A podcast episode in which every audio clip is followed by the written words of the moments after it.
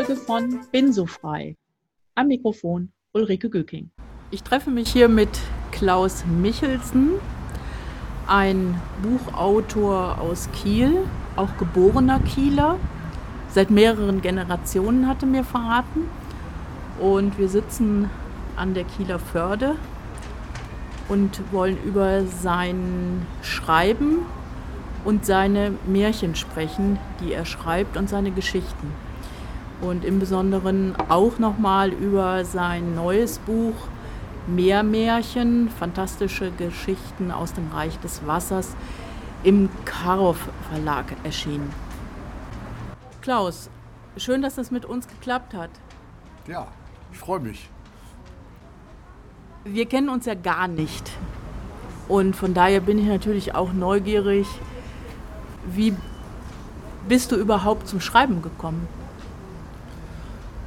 Zum Schreiben gekommen bin ich als Kind. Ich habe an der Schule gerne Aufsätze geschrieben. Manche Lehrer fanden meine Aufsätze gut, manche haben hingeschrieben, du spinnst, weil offenbar die Fantasie ein bisschen überbrodelte.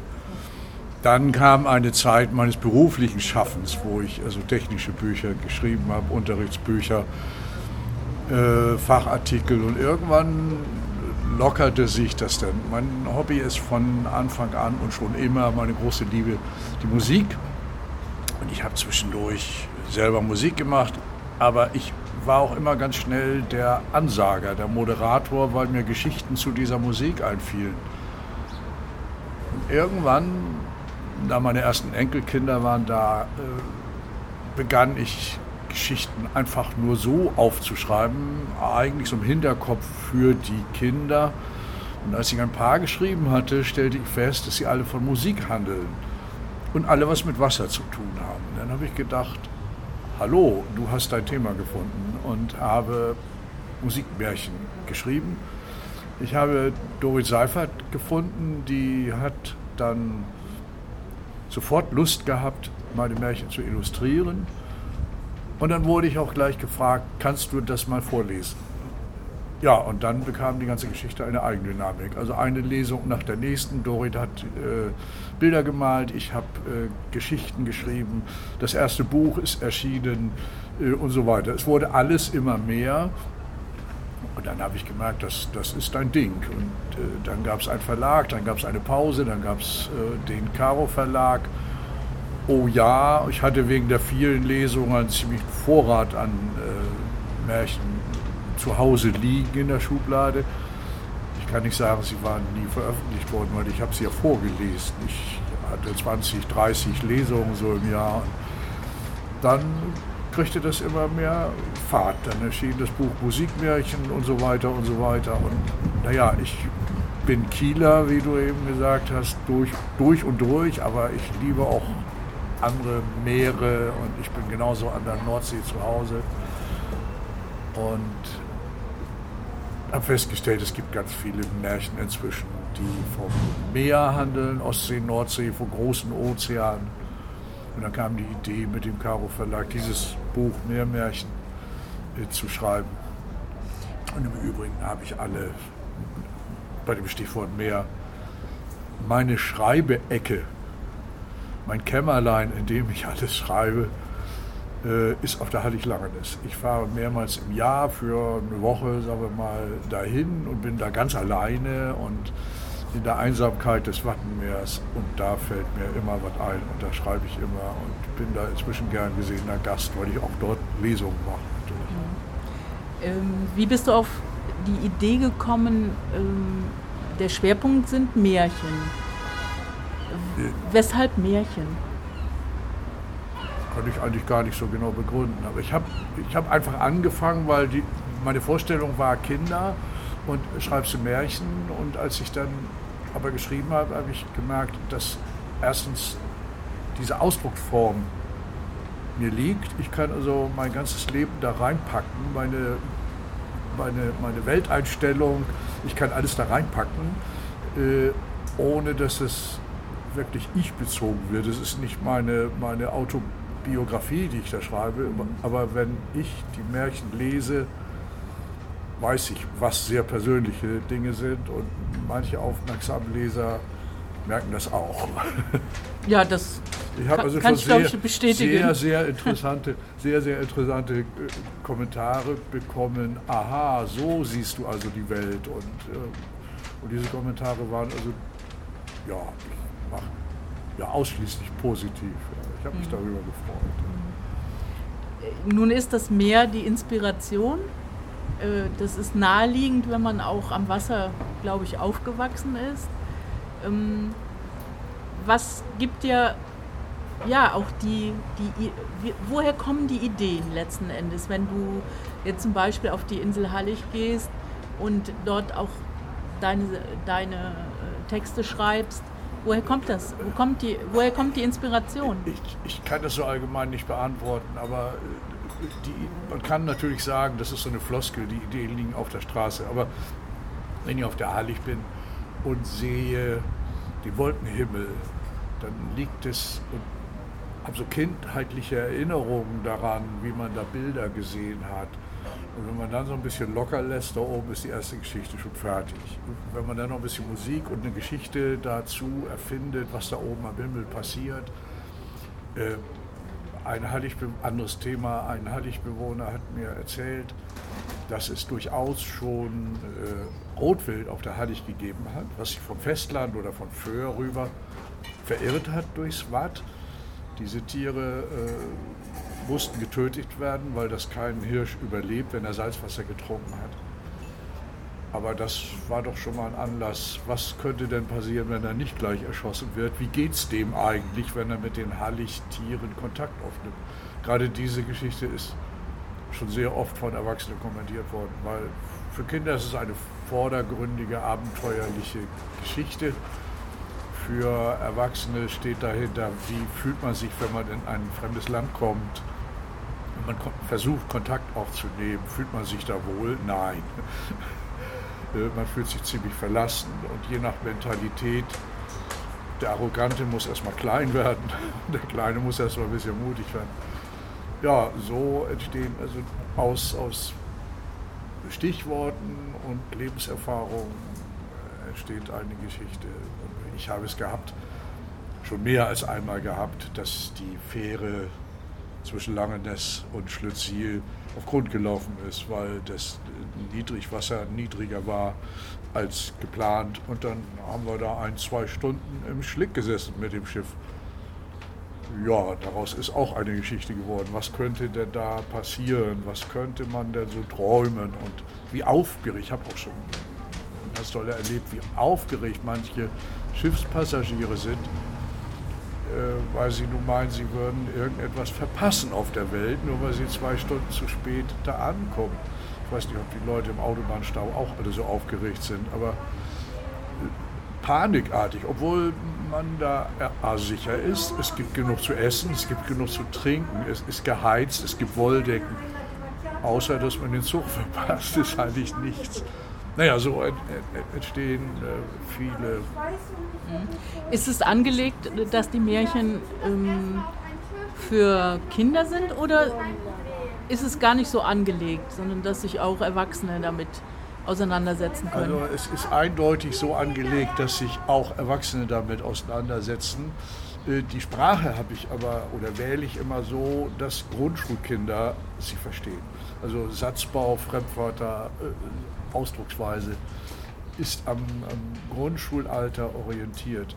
Aber ich selber habe als vorlesender Vater und Großvater mich immer total geärgert, wenn ich da so ein Flachsinn, so ein Dünnsinn vorlesen musste. Also ein bisschen Hintersinn muss es schon haben und deswegen bemühe ich mich so zu schreiben, dass A, Kinder das verstehen und Erwachsene die zweite Ebene finden, was da wohl mit gemeint ist. Also ich sagte vorhin ein Beispiel. Mhm. Ja, also ich kann es nur bestätigen, äh, nachdem ich das Buch gelesen habe, Mehr Märchen, fantastische Geschichten aus dem Reich des Wassers, äh, dass sie auch mich zumindest an vielen Stellen in eine besondere Welt hineingezogen haben und auch, äh, dass ich auch, ja, ich kann schon sagen, verzaubert war von den einzelnen Wesen und äh, zu hören. die einzelnen mh, mm, ja, ganz unterschiedlichen Figuren, Protagonisten, wie man das auch immer nennen will. Und ähm, ja, ich würde mich natürlich freuen, wenn du auch eine Geschichte vorliest. Du hast mich gefragt, äh, ob ich da einen Wunsch hätte. Ich habe einen Wunsch. Ich finde die Geschichte, äh, im, im, Grunde genommen könntest du auch das ganze Buch jetzt lesen.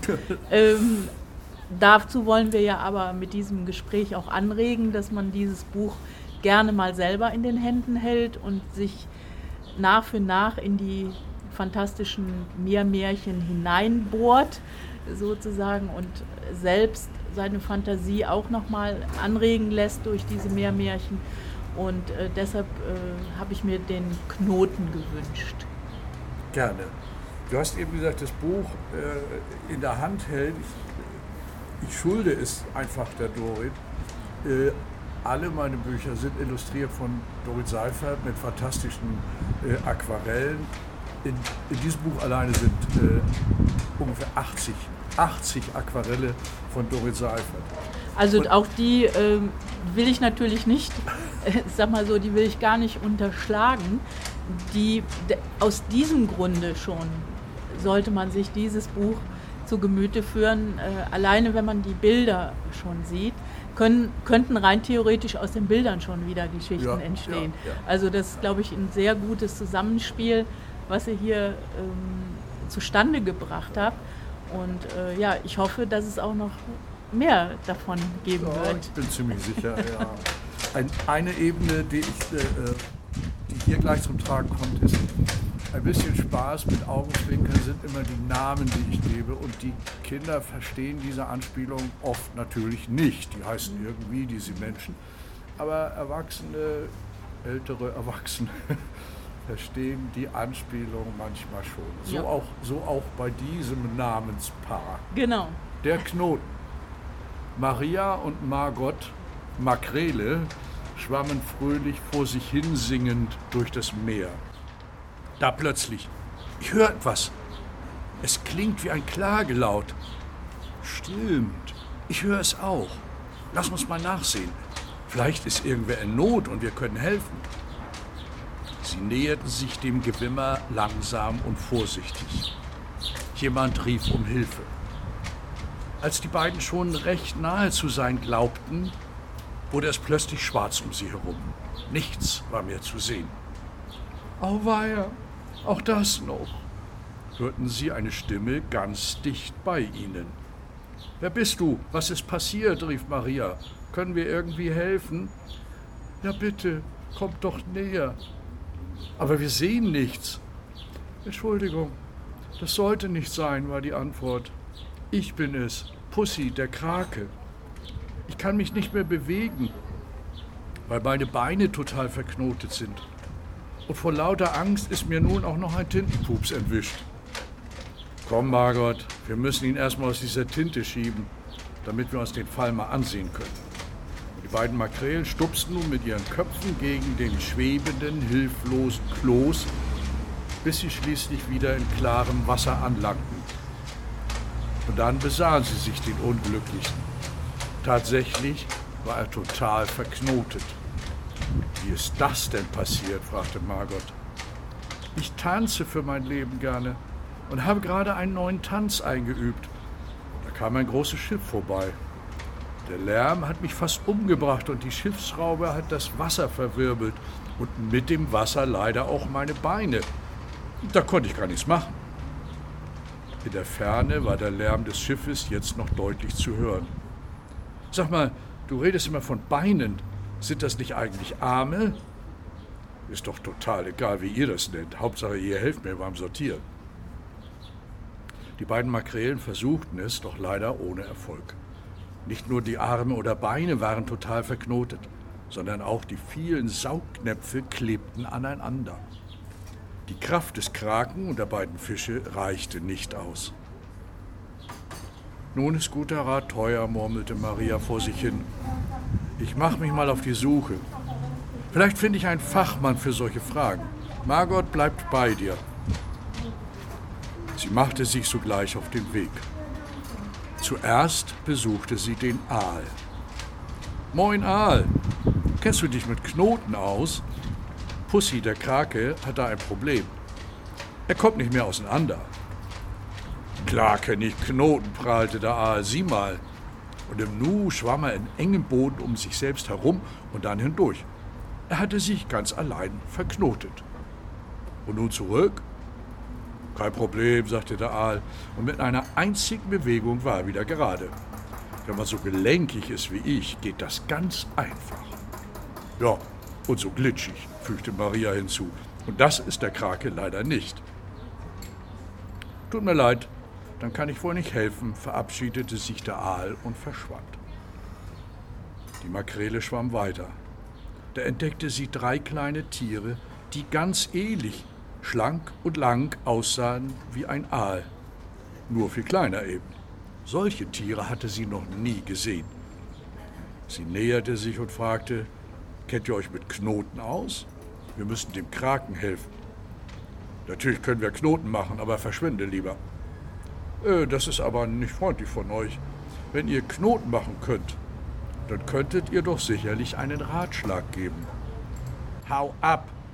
Rette dich! Wir sind Köder, du Trottel! Wir stecken auf Angelhaken! Wenn dir dein Leben lieb ist, verschwinde! Tja, sagte Maria schnippisch, ich weiß zwar nicht, was Köder sind, aber mit so unfreundlichen Leuten will ich nichts zu tun haben. Sie fragte den Butt, den Hering und den Dorsch. Niemand wusste einen Rat. Dann fiel ihr eine Qualle auf. Moin, liebe Qualle, schimpfte Mari schöpfte Maria nun neue Hoffnung. Du hast da so lange Fäden, verknoten die nicht manchmal? Und wie löst du die dann wieder? Tentakeln, nicht Fäden, nicht Knoten, nicht Muskeln, nicht lösen. Und dann verschwand sie ohne ein weiteres Wort. Man weiß ja, dass Quallen nicht sehr gesprächig sind. Aber das war doch sehr kurz angebunden. Traurig schwamm Maria zurück zu dem Kraken und ihrer Tochter Margot. Ich hab Hunger, seit Stunden nichts gegessen, stöhnte der Knotenkrake. Was frisst eigentlich so einer wie du? Am liebsten Muscheln, Schnecken und gelegentlich auch mal einen Fisch. Fische? kreischte Margot erschrocken, aber doch wohl nicht uns. Natürlich nicht. Jetzt kann ich euch ja gar nicht fangen. Und wenn der Knoten gelöst ist, seid ihr meine Freunde. Ich hab da eine Idee, meldete sich nun wieder Maria. Hier ganz in der Nähe. Und da war sie auch schon weg. Nach kurzer Zeit kam sie zurück. Ihr Gesang war schon von weitem zu hören. So, Pussy, ich glaube, ich habe die Lösung deines Knotens. Du tanzt gerne, richtig? Ja, damit fing doch alles an. Gut. Du hast Hunger und richtigen Appetit auf Muscheln? Ja, hätte ich nur welche. Du versprichst niemanden zu fressen oder anzugreifen, der an deiner Rettung beteiligt ist? Ja, ich verspreche es. Großes Kraken-Ehrenwort. Dabei wollte er einen Arm zum Schwur heben. Aber das ging leider nicht. Dann los. Wir machen jetzt eine kleine Reise zu der Muschelfarm. Maria und Margot schoben das Knäuel vor sich her, wie schon einmal. Diesmal halfen Butt, Dorsch, Aal und Hering mit. Nur die Qualle blieb verschwunden. Bei der Muschelfarme hingen schmale Netze im Wasser. Die waren prall gefüllt mit Miesmuscheln. Das Wasser lief ihm im Mund zusammen und nicht nur dort. Seine Saugnäpfe wurden glitschig beim Anblick der leckeren Mahlzeit. Es geht los, liebe Muscheln, darf ich bitten? Und auf Marias Kommando begannen die Muscheln alle zugleich mit den Schalen zu klappern. Das gab einen solchen Rhythmus, dass man gar nicht anders konnte, als sich im Takt zu bewegen. Die Muscheln zeigten, was sie konnten. Erst langsam, dann immer schneller klapperten sie im Takt. Pussy und alle anderen, die in der Nähe waren, bewegten sich zu der Musik. Die Muskeln lockerten sich, die Saugnäpfe wurden geschmeidig und ein Arm nach dem anderen löste sich aus dem Knoten. Beim Finale winkte der Krake mit acht Armen im Takt und alle Fische wedelten vor Freude mit ihren Schwänzen.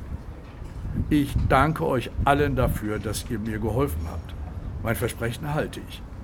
Ich muss wohl Vegetarier werden, aber besser als ein ewiger Knoten. Naja, und vielleicht finde ich in dem Meersalat gelegentlich mal eine Schnecke. Ja, vielen Dank. Klaus,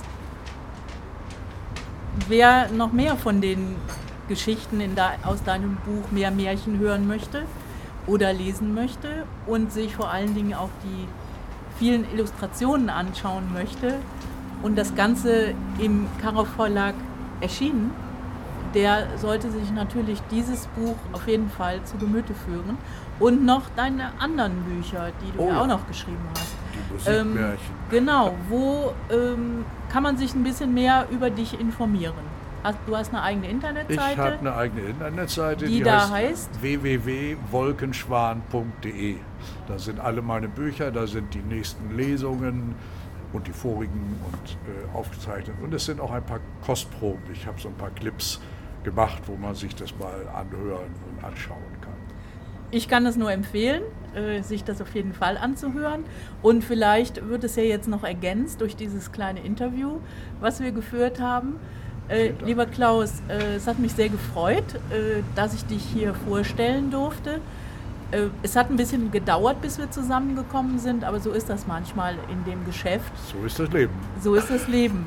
Und äh, was steht als nächstes an?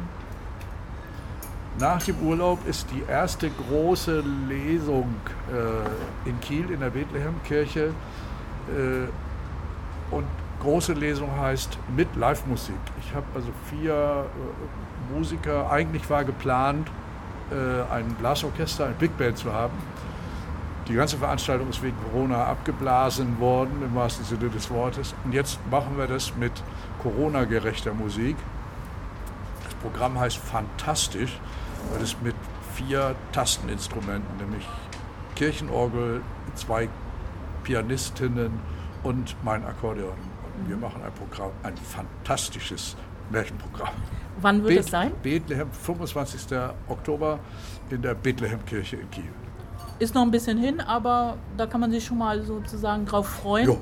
euch äh, alle zusammen mit mu musikalischer Untermalung äh, die, ein, die Märchen sich anzuhören, die du ja, vollbringst sozusagen. Das würde mich freuen, ja. Vielen Dank und äh, ich glaube, wir werden uns bestimmt noch mal sehen. Das würde mich freuen. Bis dann, tschüss. Ja, das war wieder Bin so frei.